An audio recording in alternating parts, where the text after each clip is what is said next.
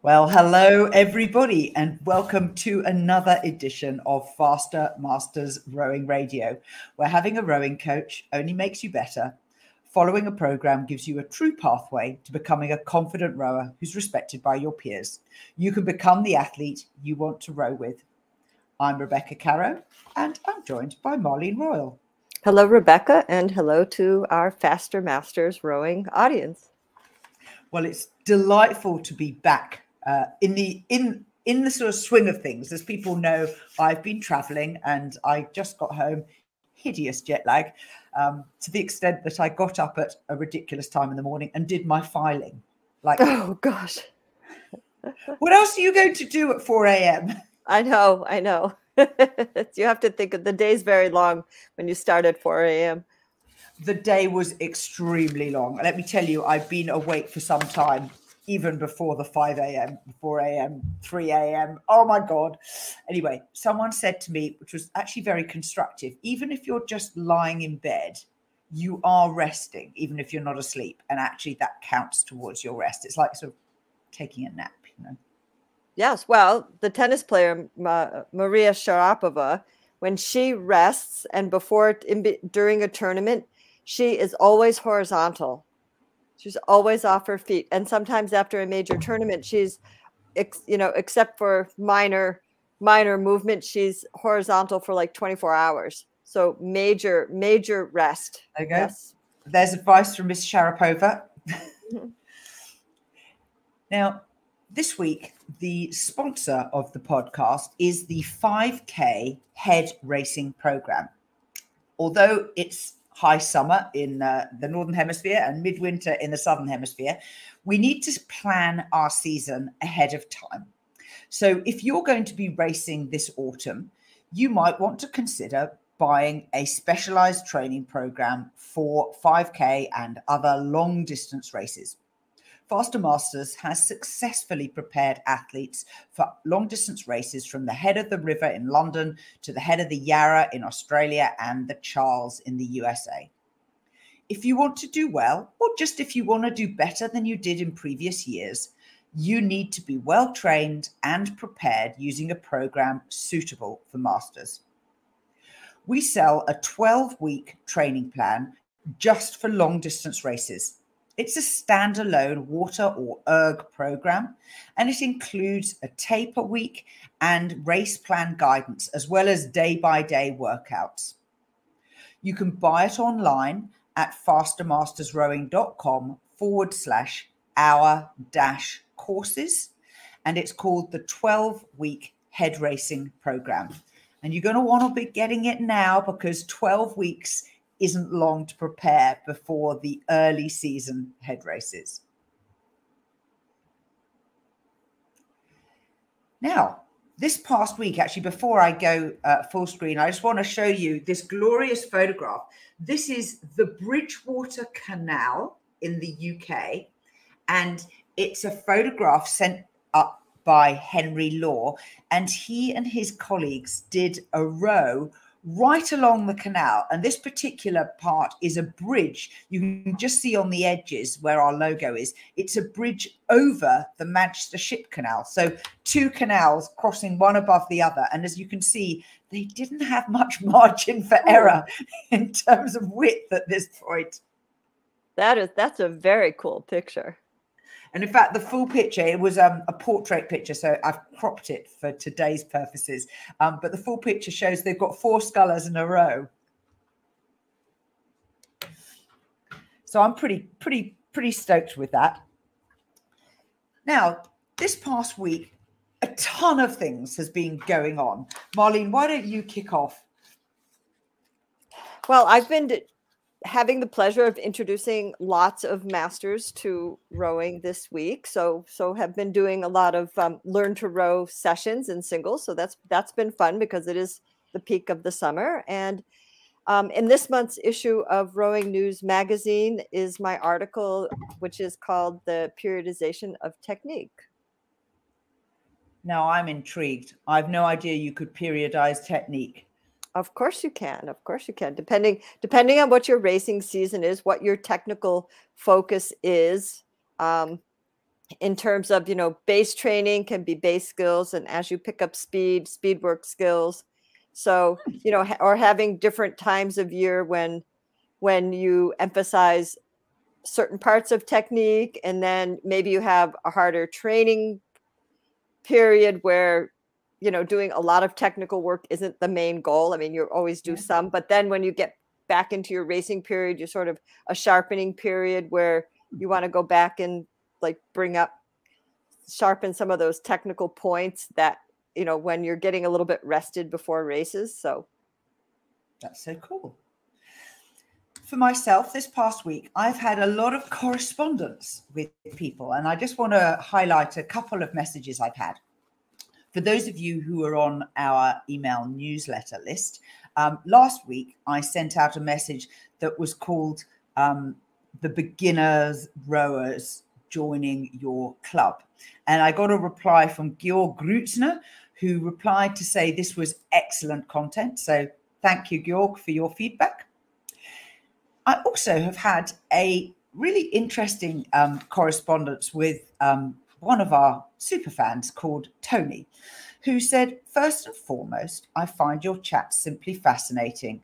Your style enhances the enormous depth of your combined knowledge, and there's something of interest in every single session.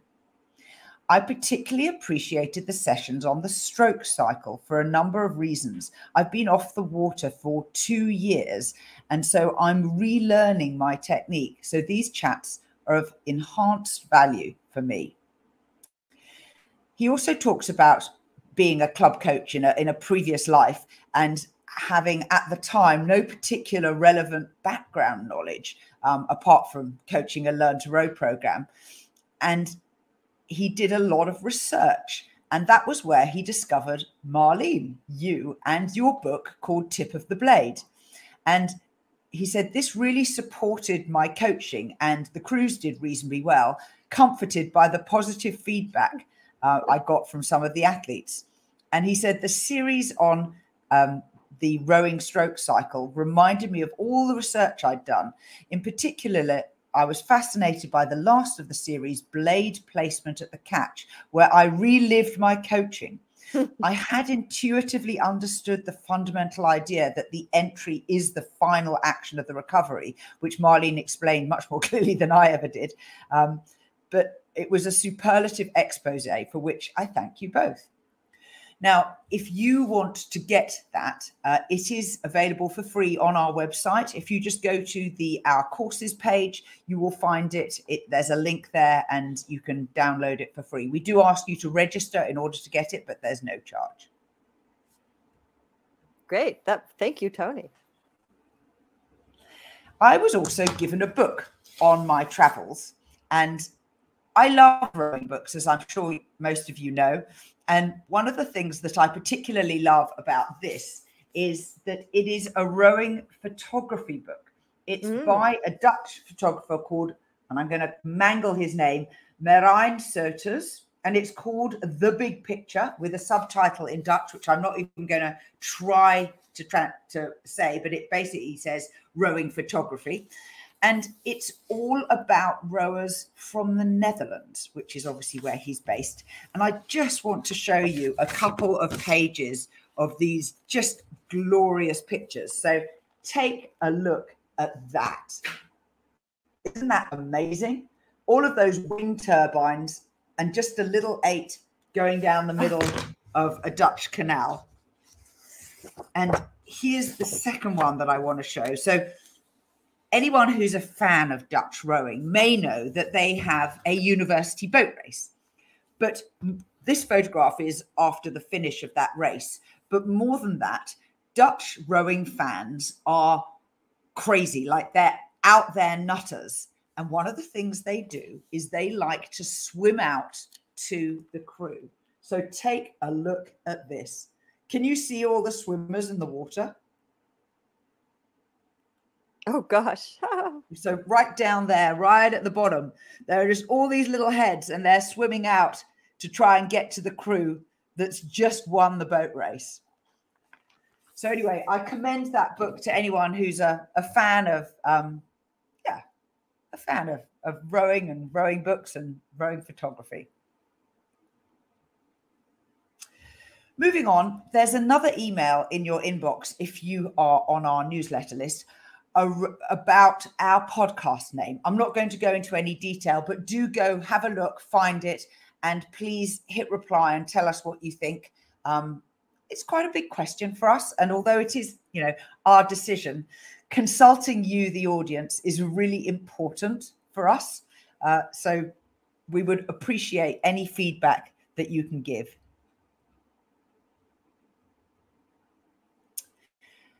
Now, we have a very special guest who's joining us today from the Swan Creek Rowing Club, Ted Pytlar. Ted, welcome. Ted has frozen. Hi, how are you? A... oh, there oh, he is. Excellent. we were slightly worried that you were just sitting really still. there we go. Now, Ted is a master's rower and he's the chairman of the Swan Creek Rowing Club. And we thought it would be quite fun just to invite him on to the show, just so that we can find out a little bit more about him and how he runs the club and his own rowing. So, Swan, uh, Swan, what's your name? Ted. Ted, can you introduce yourself to the listeners?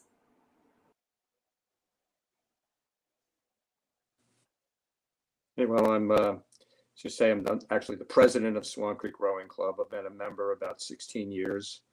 Um, I started uh, rowing in 1970 as a walk-on to at Rutgers University and um, became a lightweight rower through 1974. Um, and we were a fairly successful crew. Um, and then I coached um, the uh, the women's program. I was one of the original coaches of the women's program for the first few years in the late '70s when Title IX came into play.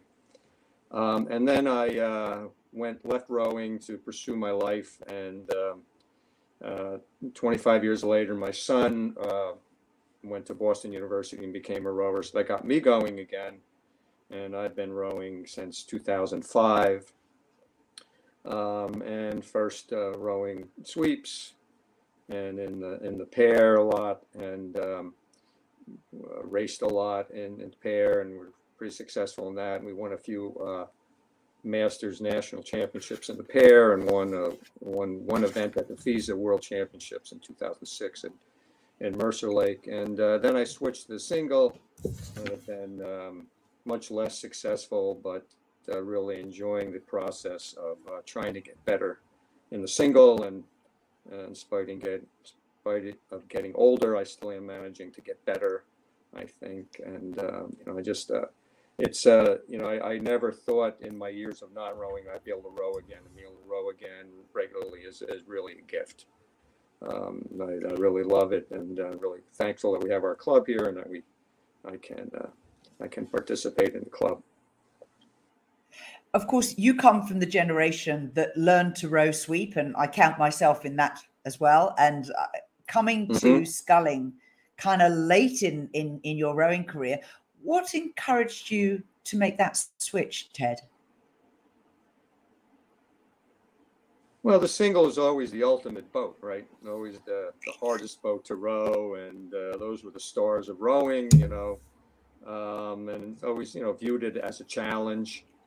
Um, so I wanted to to try and get in it and you know try to do that. And um, you know I've really enjoyed the uh, the challenges of rowing the single.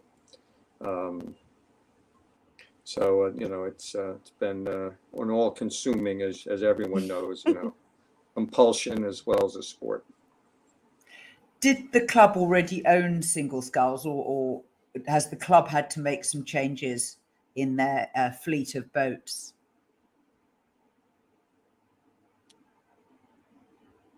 No, we we uh, we have a pretty good fleet of boats. Um, I should know how many, but I'd say we have about 30 boats in the club. We have about 140 members, hmm. and we have a mix of singles, doubles, uh, quads, and eights and, and fours. And uh, you know the, the mix of the boats has changed as the interest of the rowers has changed. Uh, we have a we have an active youth program with about 40, 30 or 40 participants, and the rest are, are masters. Um, and you know, with COVID, the uh, the interest in rowing singles has perked up quite a bit, and uh, a number of people who previously didn't row singles started and bought their own boats, and you know, so that that has changed. But we, you know, we try to follow what our members need and want, and uh, you know, keep our fleet up um, pretty good. We have a fairly decent fleet. You know, we never buy new boats, but we probably well, we we do buy new boats. I'm sorry, we, we buy some new boats and and and new and some used boats. Uh, and then we we re, we we replace the the boats that are getting very old, you know, and they get heavy usage, so some of them get pretty beat up after a while. I think that's uh, the function of a really lively club that you, your your equipment is much loved, much used, and Mhm. and you get value for money. Yeah, I know. Yep.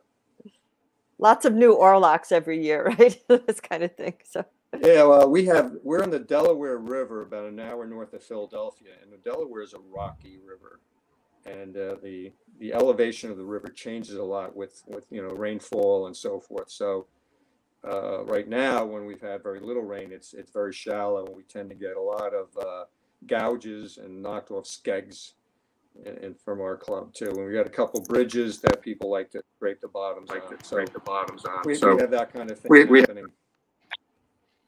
Yeah, we we've all experienced that, and uh, interestingly, one of the things talking about skegs, um, in my trip to the UK, quite a lot of uh, the eights racing at Henley Royal Regatta have two skegs. They put one obviously at the stern in the normal place, but they also have one under the two seat, which is designed to help the boat track in a very straight line when you're on a flowing river. Um, Mm. And to, to help keep it true. And one of the coaches that uh, we were chatting to said yeah, that the athletes knock this one off all the time, It drives us nuts, but it, it is just glued onto the bottom. You know, it hasn't got a rudder or anything. And he said, so they wrote a program for Mhm. a 3D printed version. So they can just print another one and it costs 50 cents and they glue it back on again. Good idea. I never had heard that before. Now, Ted, you're an active rower as well as uh, the chairman of the club. What are you personally training for at the moment? Well, our, our sprint season is basically concluded now. Uh, there was, you know, regattas all over the place, you know, in the United States, but the races our club typically participates in are are over. There was one um, that would have been this weekend in Philadelphia called Quaker City that was canceled due to low low registration. So now we're we're focusing on um, head race preparation. Um, so we've got until September until the head races start up, and uh, uh, you know we're switching gears into that, which is tough because um, it's also very hot and humid here. So rowing long pieces uh, is pretty arduous uh, right now. Do you have to get up super early to train when it's cooler? Um, not that much. We're uh, I row with uh, three other. We train with three other scullers, and uh, uh, we're sort of in a pattern of getting not getting up that early. So we row about nine o'clock often. Sometimes I'll row at seven or, or seven thirty. Uh, when I was working, I used to row at six o'clock. You know, so I could get get over with it. And you know, there are a lot of advantages to rowing early, no doubt about that. But if you're going to race in the heat, it's also good to row in the heat. So you know that's what you tell yourself anyway How do you organize yourselves, this little pack of, of, of scullers? oh it's just two men and two women and uh, you know it oftentimes people organize themselves around who's on the same wavelength has the same schedule has the same interests you know um, so uh, three of us are retired one's not retired but has a flexible schedule we all like to scull we all want to you know train to compete and try to improve so uh, that's just the way it's broken down with, with us you know sometimes some people join us uh, our river is not that wide, so it helps to have not too many people sculling next to each other at once, especially when it's low, because you have to uh, channel yourself into the places where there's deep enough water to row in. So I guess you're really good at steering and looking round. Well, we're good at on our river. We're, we're a little spoiled because our stretch of river is fairly straight. So uh, you know what we do. Yeah, we know where the rocks are, and we we make sure that we we have a, a new member introduction program where we make sure to orient them to the river and show them where the rocks are and make it very clear to them where they are. And you know, as as, as you know, uh, a crack in a hull is a thousand dollars often, and uh, four or five weeks out of commission there aren't that many people around to repair boats well. So uh, you know that yeah, that's a very important thing to us is knowing where the rocks are there's a, a rowing race course here in New Zealand that um, is a it's a, um, a hydroelectric dam and obviously it's a, a, flooded river valley, and there was a very prominent rock that was just after the finish line of the 2k course. And it was you know it was above the water by you know a foot or so mm-hmm. obviously a lot of it underneath the water. And um, crews had to stop really quickly if they were in the middle lanes uh, because of this rock.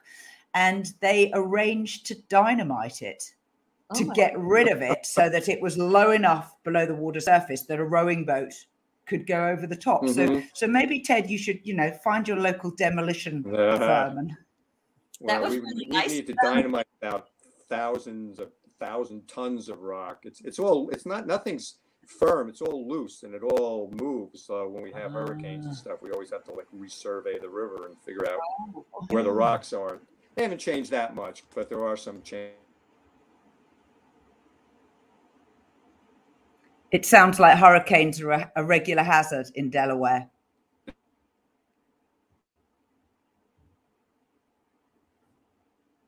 I think definitely in the fall it can be pretty pretty volatile weather sometimes. That's for sure. Yeah. Now I'm look. Oh, I think he's. Uh, looks like a, temp, a temporary hiatus. Yes. Sorry, I lost I lost the picture there. Okay. I had to open the door you're you're back. but yes, managing managing the weather and hurricanes. I mean, that's definitely. Uh, I think it's a it's a good topic for club safety as well because you know after mm-hmm. a hurricane you probably have very high flow, changes in the river, mm-hmm. uh, you know all of these things that members. Uh, I was just recently writing about developing peripheral vision and how important that is for sculling. And you know, you mm-hmm. obviously need to use your peripheral vision a lot on the river just to have the sense of changing landmarks. Where are other people? Um, steering in a relatively small space.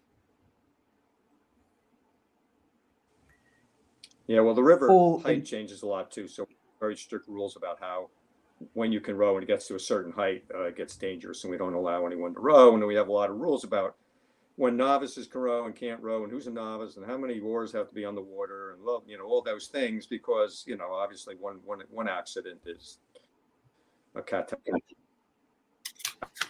How do you how do you categorize your novices at your club?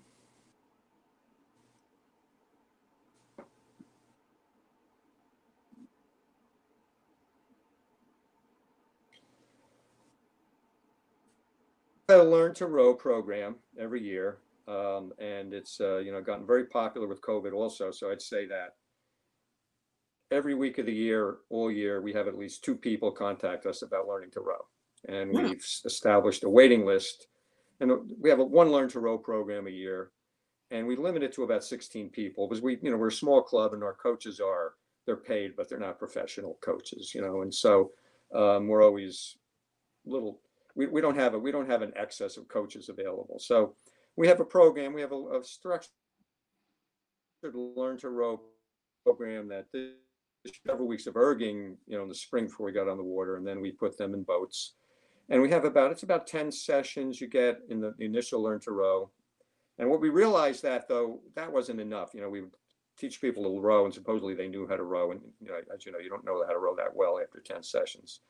So we have sort of a learn to row plus now, you know, where we try to keep okay. them involved and give them uh, more coaching and start to uh, integrate them into the more experienced boats.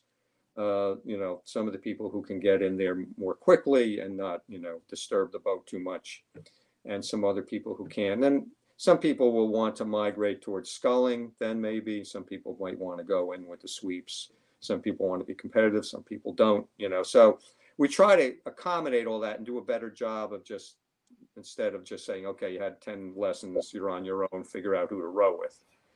Um, That- and That uh, is the challenge. Yeah. yeah, it, it, it is. Yeah, it is. Um, you know, being a college rower is is very fortunate. Having gone through you know six weeks of training for four years and knowing how to row is a great benefit. Being a masters rower, uh, there are some rowers who I know who are were learn to row people who are excellent rowers, um, for sure. But um, it helps, you know, and um, we we've also tried to related to that, uh, beef up our master's program and try to get it more organized lately. We've had some board members who are doing a very good job of um, trying to get a more structured master's program so they go out regularly and, and give people a chance to row and try to also uh, give them a chance to compete, get better and compete, the ones who want to. But but that's always a struggle as well. You know, people are in different wavelengths. Some want to compete, some want to compete, but not as not as they're not as hot about it. And some people would rather just row, you know, uh,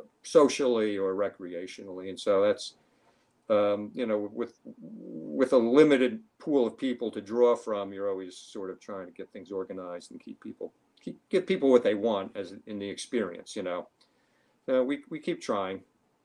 It takes it takes a lot of personal attention to do that does. Yeah. because someone may be a novice but have a lot of sports experience and they learn how to row much quicker versus say Mm-hmm. someone who is coming to learn to row and it's their first time and they're going to maybe just move at a, a slower rate and they need more time and you know taking taking the time to try to customize as best you can that track for each mm-hmm. person. I mean i think there are not always a lot of clubs who are willing to take that little extra effort and do that.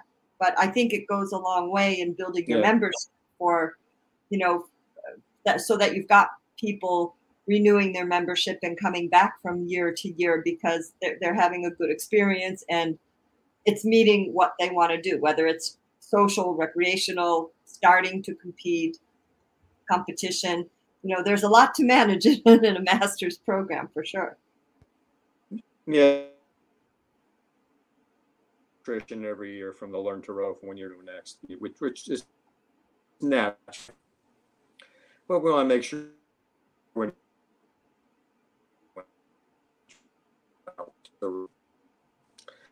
they work hard, you know, it's all volunteers. And uh, I think bigger programs, bigger clubs have an easier time. You just have more, a bigger pool of people to draw from to get them involved. So if you have a 6 a.m. Tuesday row, you know, you can get a boat out most of the time. We, you know, some, we, sometimes we're, we're, we're, we're down to fours or whatever, you know, because, because you just have a limited number of people who are, who are doing it.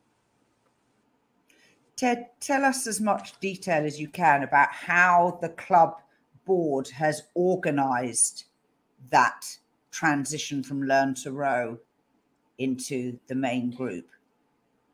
Well, we, we have people on the board who take up certain jobs on the board. So we have um, one person who's primarily a learn to row coordinator who communicates with the people who say they want to learn to row, who coordinates with the coach, who's another member of our club, but not currently a board member. And, uh, you know, when the coach isn't available, gets substitute coaches and so forth, and uh, communicates with the people and deals with the issues. And um, we, you know, we have we have sort of a curriculum for learn to row that we follow, and um, certain uh, for scullers we have a skills test that you'll have to go through to, to be certified to use a boat on your own at the end of the process. Um, not so much for for sweep.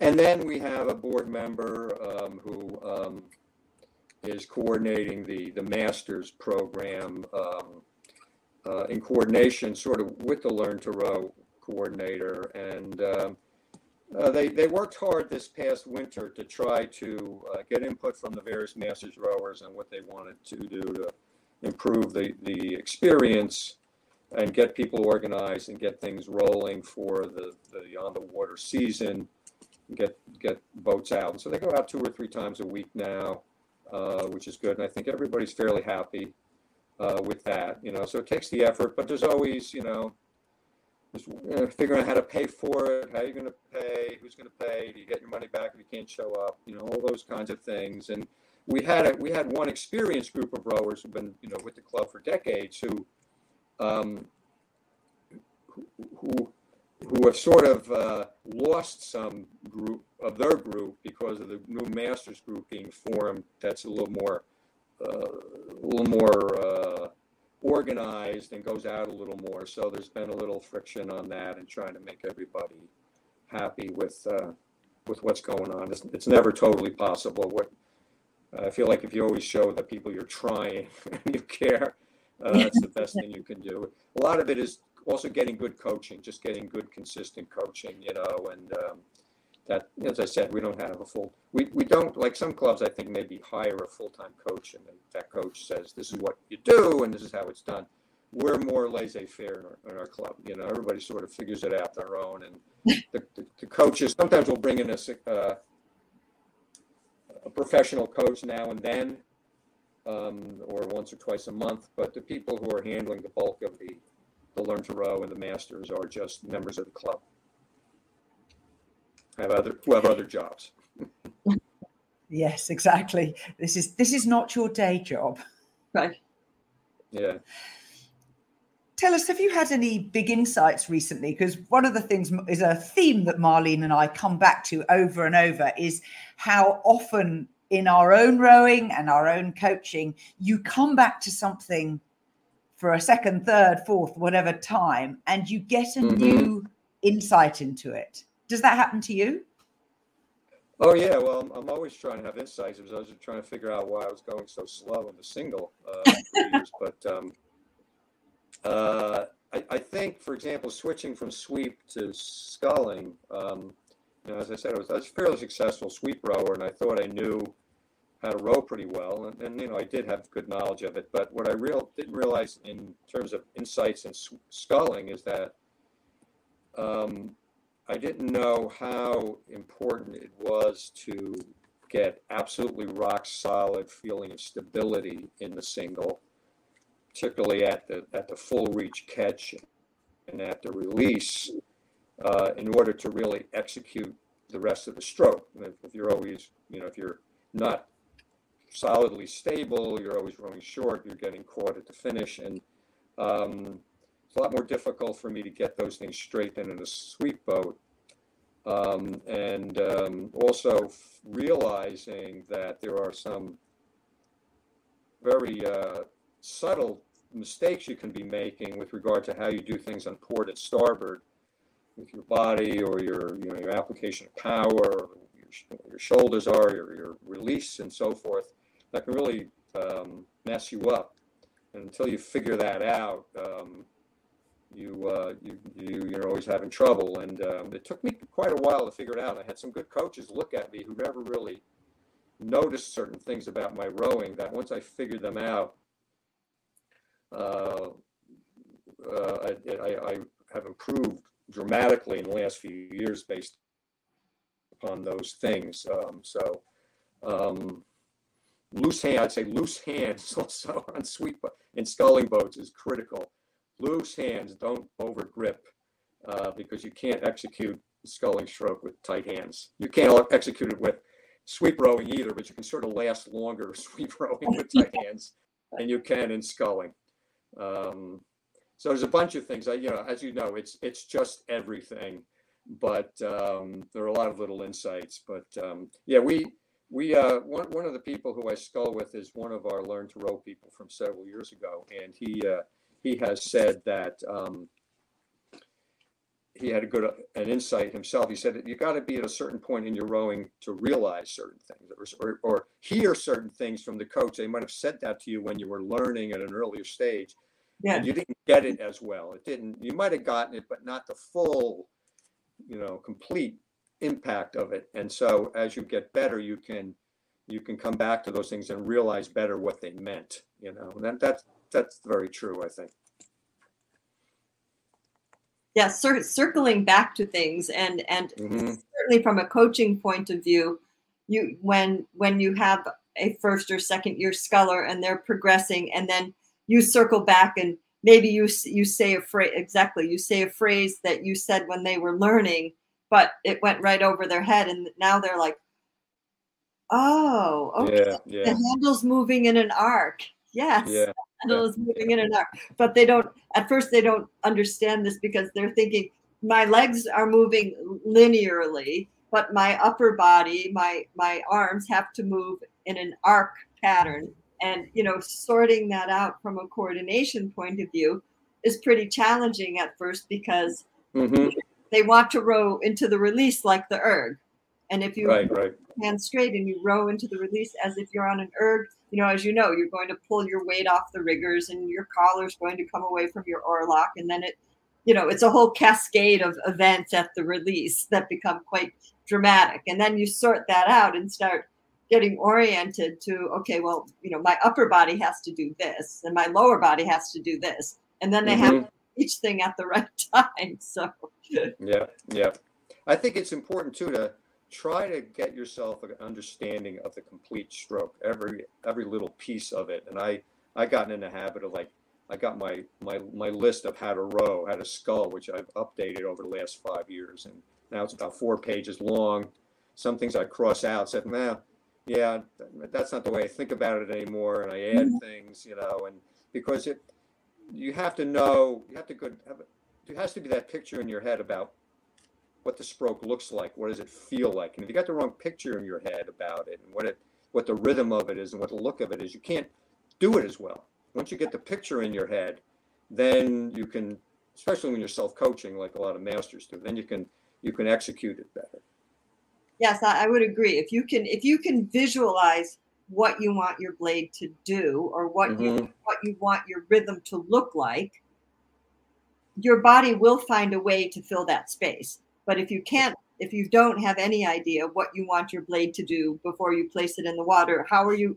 It's impossible to achieve that because you don't know what you're looking Yeah. for. So Yeah. I think that's that's a, always a good challenge when someone is having an issue uh, regardless of what their level of, of, of sculling is or rowing is, is say, you know, I ask them, well, what are you thinking of? Like, what are your cues to do this? If you're Mhm. having trouble with X timing, you know, what are you thinking about? And then you find out that, oh, they get to a certain point in the stroke and then they get lost.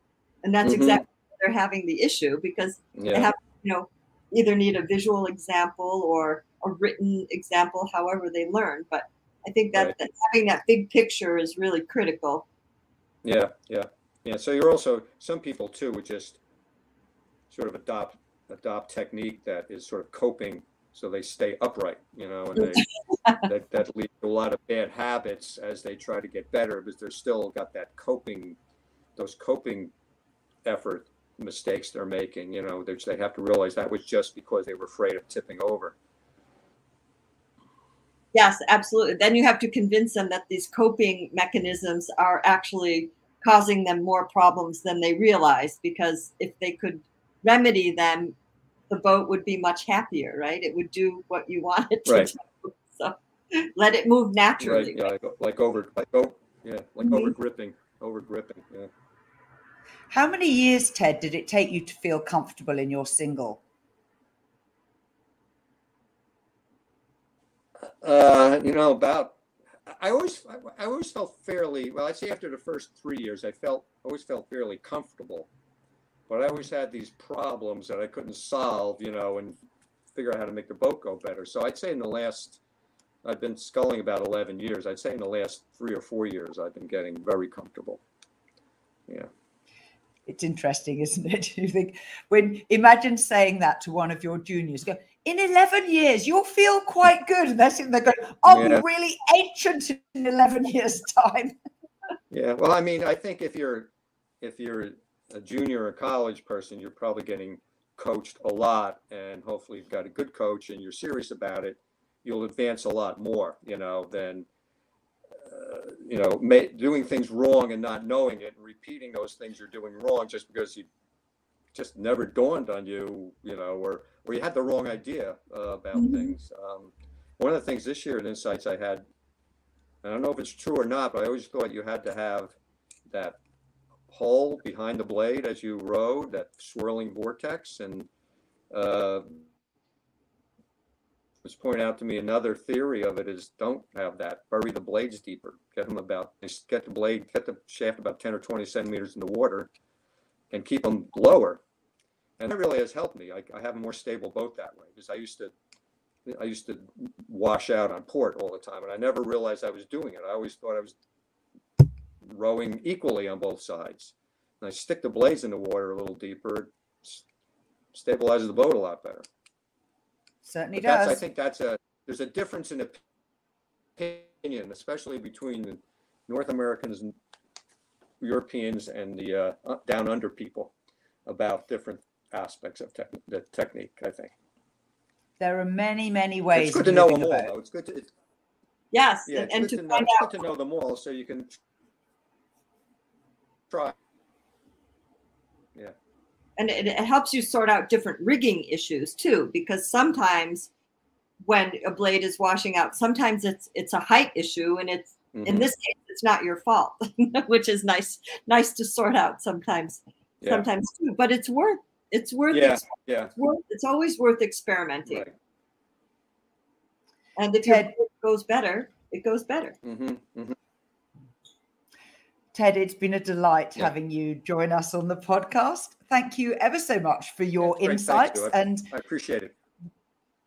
we wish the Swan Creek Rowing Club all success for your future. And uh, yes, yeah, stay in touch. Mhm. Right.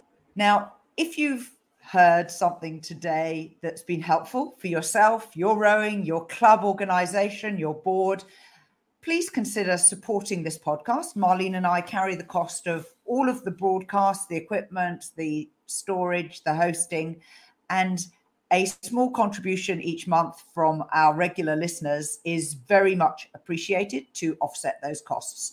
And we know that you enjoy listening because you get great tips from wonderful people like Ted. Please go to fastermastersrowing.com forward slash podcast, where you can make a donation each month, and donations start at just $1. Now, I'd like to just wrap up by saying on the plane coming back from my overseas holiday, I watched the Heart of Champions movie. This is the one that was recently made by the Winklevoss or funded, or I don't know. I don't.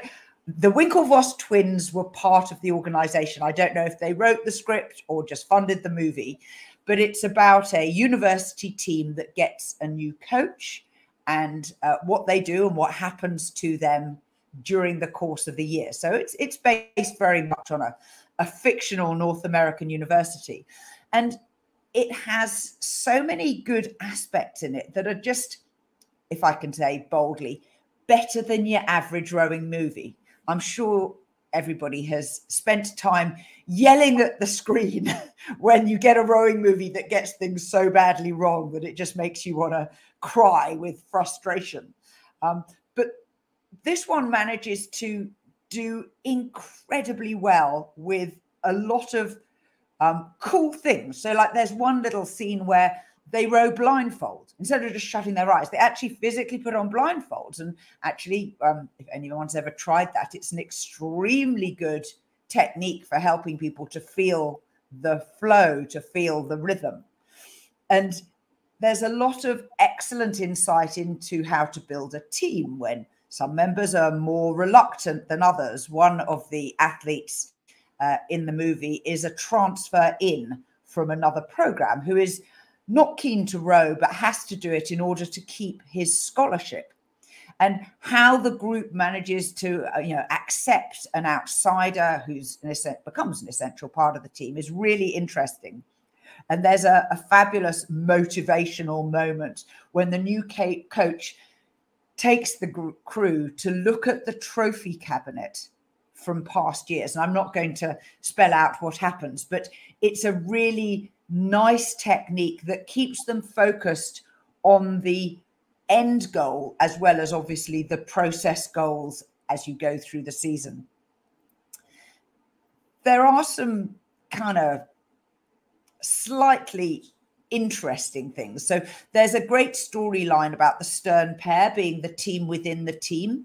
And that's, you know, always a challenge in a crew boat. You don't really want, you know, to have a team within a team, but equally, there are times when you really need a kind of, you know, Mr. or Miss Motivator as part of the overall group.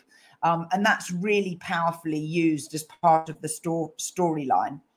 Um, they have a great name for their boat. It's Bellator, and I won't explain that. But when the coach comes out with them in their early outings, they have a really bad row. And, you know, any rower will empathize with this. And he sticks two lines of electrical tape onto the bows and basically tells them that if they can keep that tape above the water, they'll be rowing well if he can see one line, but they'll be rowing excellently if he can see two lines of tape. And it was just again, it's it's a great bit of technique, but it's also a fabulous motivator for a newly formed crew who's just had a bit of a disappointing um, outlook, um, which I think was really really interesting. Hmm. One of the things that I think the movie addresses incredibly well is a common theme in an awful lot of sporting achievement, which is a parent who's trying to get involved to either, you know, over, to live through their child or to inappropriately direct people under their power to do things in order to favor their child and giving poor advice that undermines the coach. And this is a really strong storyline. And I actually think the movie addresses this incredibly well. It's something that comes up over and over again. Um, and being a good sporting parent is not easy, particularly when people have had a very limited view of sport themselves and think they know better than you know the paid coach which for me is always a big no no. You have to trust the coach and let it run from season to season. But this is just a really, really superb insight. So, anyway, there you go. Heart of Champions movie. Um, it's, yeah, the, the Winklevoss brothers were involved with it. And a lot of the actors who learn to row really look quite convincing. You know, they have managed a extremely good, um, you know, rowing stroke, and I'm going to tell you why. Linda Murray was the coaching consultant. And Rory Copus was the coxswain coach as well, and Linda as the rowing coach. So, actually, it, it's no surprise to me since we know both of those people um, that actually these people probably learned to row very quickly and extremely skillfully. So there you go. Well, how do we watch this movie? Uh, I don't know around the world. I'm guessing it must be maybe on Amazon Prime, maybe on some of the streaming services, but it's called Heart of Champions. Um, and I, I definitely commend it. It's for me, good storytelling, good filming. There are a couple of kind of slightly irritating things, like in the really opening sequence where they have a race, the starter says go and the boats aren't straight. It's like yeah. no coxswain in their right mind would start with a, an eight where two bows are converging. I mean, it makes for a, a beautiful overhead shot from a you know drone camera, but actually it's like, nah, no, no, no. That that I'm sure you could have corrected that. And there are some slightly weird things. Obviously, they should have taken our Racing Starts Challenge webinar.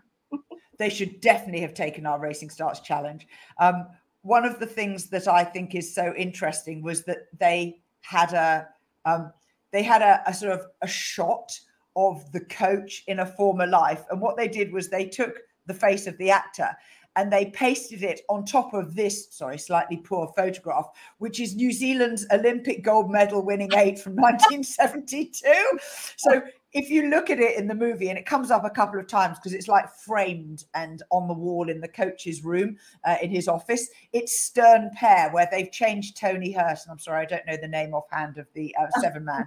and coincidentally, this photograph was like in the New Zealand Rowing magazine just for this month. Um, so uh, yeah, so that was uh, that was pretty funny um, that they uh, that they happened to ha- use that particular yeah, image. Yeah. But it's a good black and white photo of a heavyweight men's crew. You know, they're rowing pretty well. So. Oh, there's one bit where I really think they got the storyline wrong. So there's a couple of irritations where things like you see the shot of the eight and they're rowing with different oars. They're using Dreher sweeps at one point and then they switch to concept sweeps and it's supposed to be the same outing. So that's a little bit odd. Then they have this brilliant scenario where there's a bit of a tussle of personalities and they re rig the boat in order to swap seven and stroke and the new stroke is still on stroke side. And I thought that was a teensy bit unrealistic that they switched two athletes and that someone would be that good and then still be on would then be rowing on the other side. But anyway, you know, these are these are small finesses that the average member of the public, I am absolutely sure, wouldn't even spot. Very good, very good. Well, we, we definitely like to hear about more rowing movies, especially when they're good ones and not corny, you know. So exactly you don't you we don't need any more corny rowing movies so this has been faster masters rowing radio the show dedicated to masters athletes who want fun fitness and confidence in their rowing you can become a student of the sport by buying a faster masters rowing program subscription today at fastermastersrowing.com forward slash join. Until next time bye bye